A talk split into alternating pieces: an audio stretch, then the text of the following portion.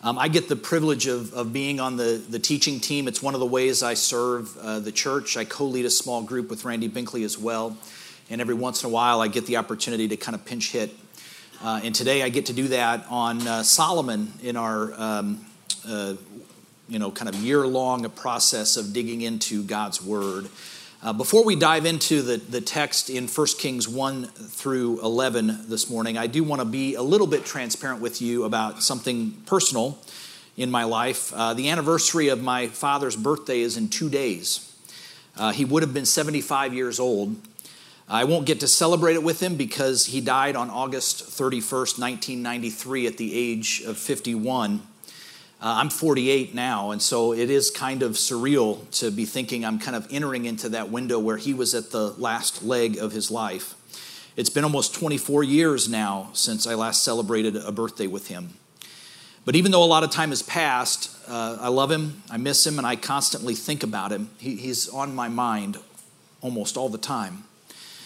For those who know my story, you know that I spent the first 19 years of my life apart from Christ. It wasn't until my freshman year in college that a gentleman by the name of Brad Blake, a friend of mine who was on staff with the Navigators at Mizzou, jotted down an illustration on a napkin at a restaurant that changed my eternity. On September 25th, 1988, I asked Brad, How do you become a Christian? And he wrote out on a napkin something that's known as the bridge illustration uh, in order to try to make the gospel clear and easy for me to understand. The point I want to make is this that after praying with him to begin my newfound faith in Christ, uh, for whatever reason, my dad was among the first people God would lay on my heart. What I didn't know at the time is that I would have fewer than five years to share my faith with him and show him how, um, how he too could have the personal relationship with Christ that I was having.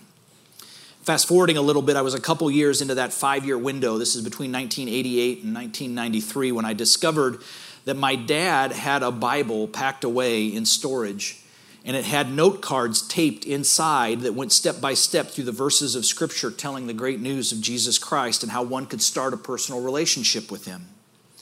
Surprised to see this, I remember asking my dad to explain it and he told me that when he was in high school in the 1950s, he and a friend from church would go to the soup kitchen in town and serve homeless people a meal and would tell them about Jesus. And those were the note cards that he would use. Understandably, this led to a conversation about what had changed. Why, if this was true, was there no evidence of a Christ centered life in him over the years that I had known him? And his response surprised me. He said, I guess I just got away from it somewhere over the 30 years between his soup kitchen days and my discovery of his dusty old Bible, my dad had drifted so far off course in his walk with God that the way he lived his life was indistinguishable from the life of a non believer. To the point that I couldn't even be sure if he really had ever put his faith in Christ. What happened? Did he ever have a saving faith in Jesus, or was he just off course from it to a high degree? Well, at the time I couldn't distinguish. I do see from Scripture that it is possible for a person to start strong in his relationship with our Heavenly Father, but then drift off course to a life indistinguishable from one who has no faith at all. And we see this example in Solomon's life. Open up your Bibles to 1 Kings. 1 Kings, and the focus is going to be on chapters 1 through 11. Over the last three weeks, we have heard Randy Binkley and Tim Fritzen speak about Saul and David. You remember this slide from Randy's sermon. Now, today, we're going to wrap up this part of the series that deals with the only three kings to rule a united Israel. Saul's appointment came as the result of an outcry from the people for a king following the era of judges. David becomes king following Saul's failure and is known as a man after God's own heart. And Solomon, David's son, succeeds his father as king and ushers in a time of unprecedented wealth and prosperity for Israel. All of this transpires over a period of time of about 120 years.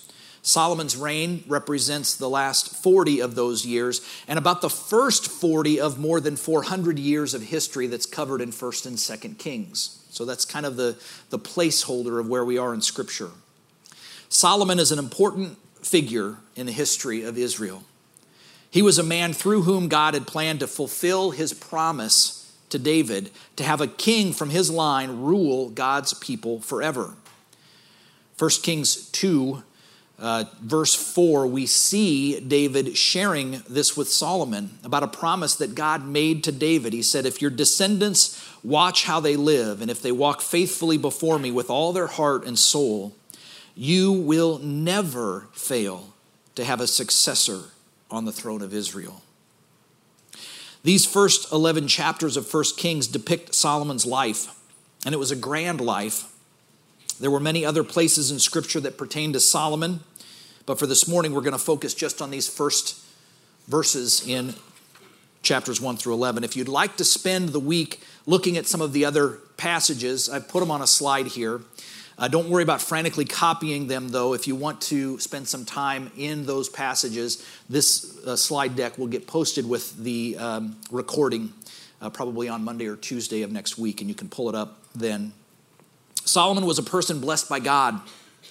Even a cursory reading of these chapters in 1 Kings revealed that in chapter 4, verse 29, we see that God gave Solomon wisdom and very great insight and a breadth of understanding as measureless as the sand on the seashore. Then later in verse 34 of that same chapter, men of all nations came to listen to Solomon's wisdom, sent by all the kings of the world who had heard of his wisdom. And even toward the end of Solomon's life, we see the author of 1 Kings record in chapter 10, verse 23 and 24 King Solomon was greater in riches and wisdom than all the other kings of the earth. The whole world sought audience with Solomon to hear the wisdom God had put in his heart. No doubt Solomon was a person blessed by God. He was wise, he was rich, he was powerful. One could argue that no other person in history could match his success. But others could also argue that yes, Solomon was a person blessed by God, but while he started strong, he finished poorly.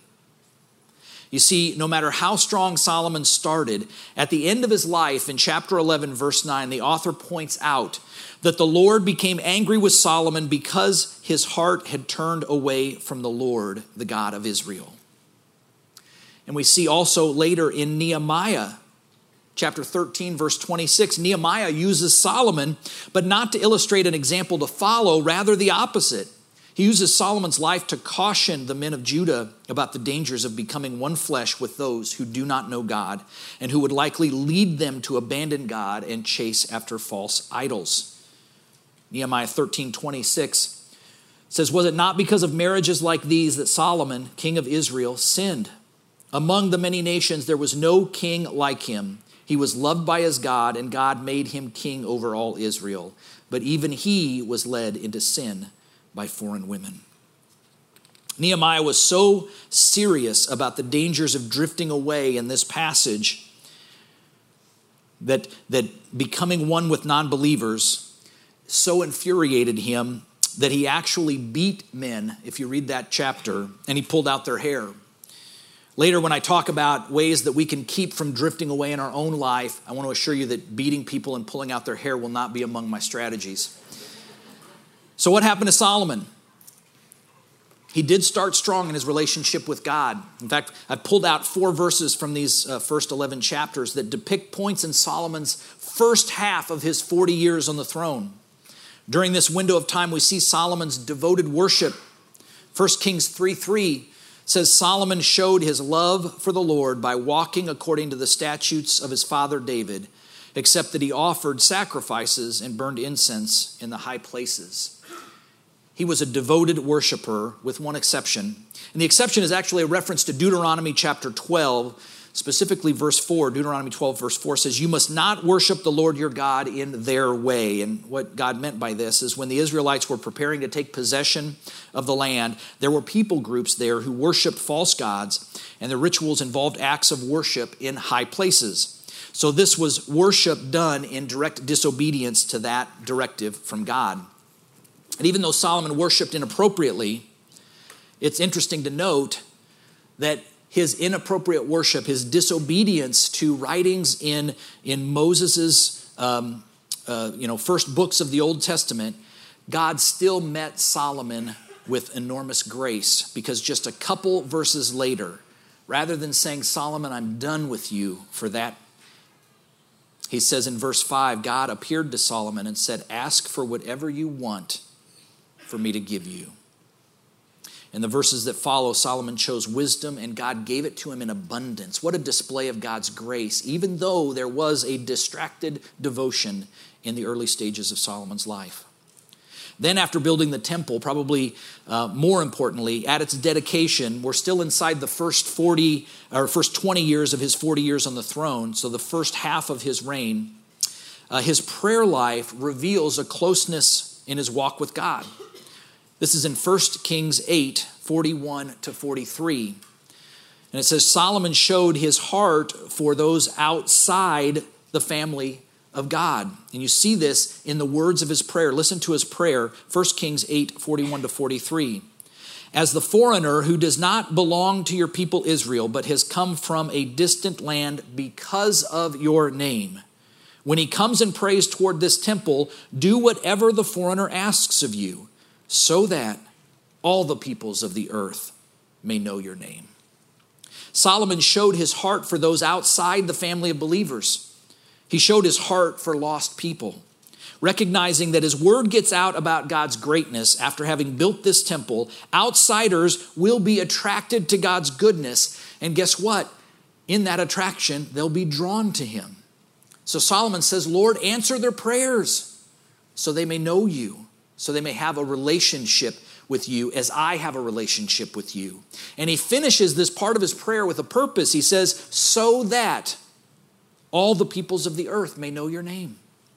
Lost people mattered to Solomon at this point in his life. They mattered to him because when a person walks closely and intimately with our good, good Father, God's priorities become our priorities. And lost people are God's priority. One of my favorite verses depicting God's priority for lost people is in Isaiah 56, 6 and 7. Isaiah 56, 6 and 7 says, And foreigners who bind themselves to the Lord to serve him, to love the name of the Lord, and to worship him, to these I will bring to my holy mountain and give them joy in my house of prayer. This is God speaking, welcoming the foreigner and guess what? We were all once foreigners. Not only did, did Solomon show his heart for lost people in this prayer, but just three verses later, he showed his heart for those inside God's family too. 1 Kings 8 46 through 50 says, When your people sin against you, for there is no one who does not sin, and you become angry with them, if you have a change of heart and repent, and they plead with you, and they turn back to you with all their heart and soul, Solomon asks God to forgive your people. Forgive all the offenses they've committed against you. Why? Because they're your people. They're your inheritance. In these verses, Solomon is praying for believers who drift off course. That when they turn back and repent, God would meet their course corrections with forgiveness. And guess what? God answers that prayer even today. God meets our course corrections with forgiveness. Last week, Tim stood up here and he talked about how we enter into eternal fellowship with God when we repent one time initially. But we also repent continually, Tim said, when sin pops up in the life of the believer. We should always rush back to an attitude of posture and repentance, Tim said. The first repentance is for our salvation. The subsequent ones are done in response to the irresistible grace of the permanent and forever salvation we have in Christ. Solomon's prayer for those inside God's family is for the course corrections that get believers back on track in their relationship with our good, good Father. The irony of this is that in the second two decades of Solomon's reign, all the way to the time of his death, he slowly drifts off course in these chapters, and there's little sign of a course correction. Solomon finished poorly. In the last few verses of 1 Kings chapter 10 and the first few verses of chapter 11, we see the predominant reason Solomon finished poorly. His love of stuff and his drifting to the worship of the gods of his 700 wives ultimately caused his focus to drift off his relationship with God. You see, temporal treasure has a way of distracting us from eternal treasure. And the love of the world has a way of drawing us away from our love for God. Shortly after the indictment of these verses, we read verse 11, I'm sorry, verse 9 in chapter 11. The Lord became angry with Solomon because his heart had turned away from the Lord. And after this final disappointing characterization of Solomon's life, we see the consequences of his legacy. Nations start to rise up, an attempted takeover occurs, he dies, and then the country tears apart almost immediately when it's in the hands of his son. Perhaps this is why Jesus, throughout his three year ministry, said things like, Store up treasures in heaven where moth and rust do not destroy. Why he told the rich man who wanted to follow him to sell his possessions and give to the poor. Why he said we cannot serve both God and money. Why he said we must deny ourselves, take up our cross daily, and follow him. I think our Lord knows something that Solomon, who prayed for and was given immeasurable discernment, failed to discern. On this side of eternity, there are only two things of eternal value that we can give our lives to the Word of God and the souls of people. That's it. Nothing else we can possess or attend to on this side of eternity will last forever. If you look at Isaiah 40, verse 8, Isaiah 40, verse 8, it says, The grass withers and the flowers fall, but the word of our God stands forever. And 2 Thessalonians 1, 8, and 9 is a good verse to illustrate this. 2 Thessalonians 1, 8, and 9 Paul says he will punish those who do not know God and who do not obey the gospel of our Lord Jesus. These will pay the penalty of eternal destruction away from the presence of the Lord and from the glory of his power. God's word and people's souls are eternal. If we are going to prioritize any treasure on this earth, why would it not be to treasure those things that hold eternal value? God's word and the souls of people. You know, in all my study of Solomon's life, one thing occurred to me that might be of value to all of us here today. If one of the wisest men to ever walk the earth can slowly, over a couple of decades, drift off course in his relationship with God, I think maybe we are susceptible to doing that too. So, if we want to avoid drifting, what can we do to prevent it? There are seven verses that God has given us that help us know exactly how to avoid drift. I love the fact that it's seven simple consecutive verses. I can memorize it, I can dog ear that page in my Bible, and I can go back to it regularly. These seven verses include God's two cents on the matter and his five pieces of lettuce. I know that sounds weird, doesn't it? Actually, that's not what it is. I'm couching it that way because I want to make this memorable for us. These seven verses are so important to help us keep from drifting in our relationship from God that I want the discussion of these seven verses to be something you'll remember whether or not you're taking notes. And I think that couching it as God's two cents on the matter and five pieces of lettuce might make it memorable. You'll see what I'm getting at here in a minute. But let's finish our time with a healthy examination on the topic of preventing drift found in Hebrews. So open up to the book of Hebrews and turn with me to chapter 10. Hebrews chapter 10. It's fitting that these seven verses appear in this book because the author of Hebrews begins his letter in chapter 2, verse 1 by saying, We must pay more careful attention, therefore, to what we have heard so that we do not drift away. So, what are the seven verses that include God's two cents and five pieces of lettuce? In Hebrews chapter 10, verses 19 through 25. 19 through 25, and we start with God's two cents. Now it's cents, S I N C E, God's two cents in verses 19 and 21. It says, Therefore, since we have confidence to enter the most holy place by the blood of Jesus, by a new and living way opened for us through the curtain that is his body. The first sense is that we have confidence to enter into the most holy place. This is a reference to the temple, fitting, given that we're talking about the building of the temple and the dedication of the temple and Solomon's drift. The most holy place in the temple was reserved solely for the high priest.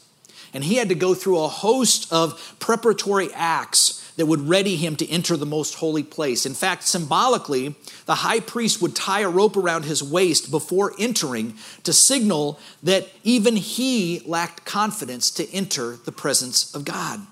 Should he be zapped dead because of his imperfection, others could pull him out by the rope. No one had confidence to enter. But the author of Hebrews is saying, But now in Christ Jesus, we are told we do have confidence to enter. Jesus died once for all, and his reconciliation of us to God is so permanent that we are once and for all forever reconciled. We now have confidence to enter the most holy place, the place where God Himself is present. We get to be face to face with our good, good Father.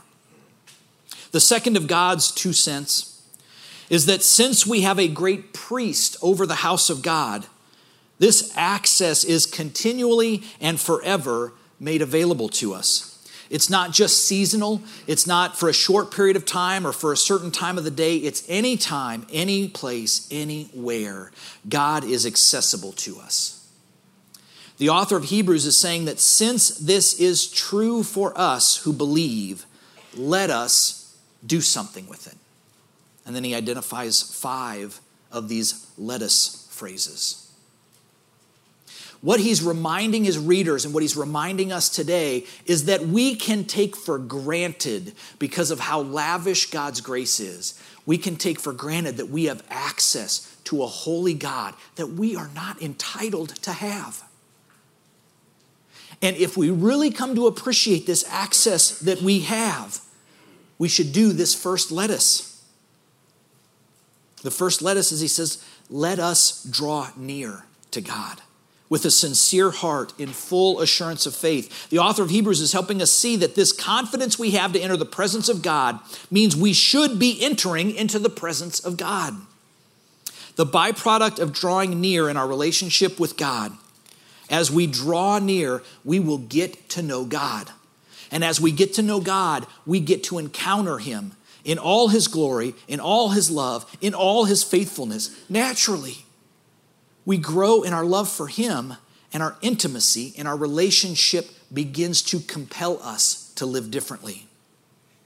This is why I believe Paul wrote in 2 Corinthians 5 14 and 15 For Christ's love compels us because we are convinced that one died for all and therefore all died. And he died for all, that those who live should no longer live for themselves, but for him who died for them and was raised again. If you are not compelled by Christ's love, you've not been drawing near to Him.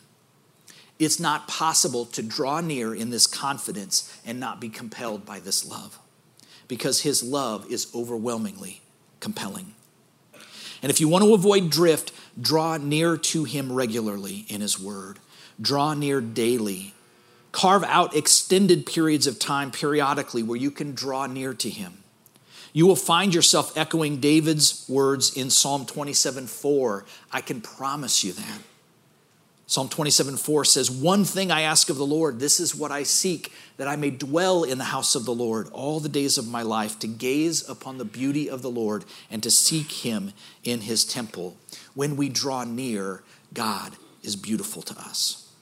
The second let us, since we have confidence to enter the most holy place, is let us hold unswervingly to the hope we profess. Why? Because he who promised is faithful. You see, our unswerving confidence is not in our ability to stay on course, it's on his faithfulness. Another way we can avoid drifting is that if we are drawing near regularly in intimate fellowship with our good, good Father, and we are holding unswervingly to the fact that He is faithful, that He will deliver on all of His promises, then we will not drift away. It's that easy. This hope has a future orientation to it. It keeps our thoughts fixed on an eternal fellowship with the one who knows how to be perfect in his relationship with you. Have you ever experienced a perfect relationship? God's is a perfect relationship. And you get to have this perfect relationship forever. This is a hope worth holding unswervingly to because God is faithful. If we have this as our habit, we will not drift. The last three pieces of lettuce are found in verses 24 and 25, and they have to do with our relationship with other believers. We avoid drift if we are engaging with other godly men and women in the following three ways. Verses 24 and 25 says, And let us consider how we may spur one another on toward love and good deeds. Let us not give up meeting together as some are in the habit of doing, but let us encourage one another, and all the more as you see the day approaching.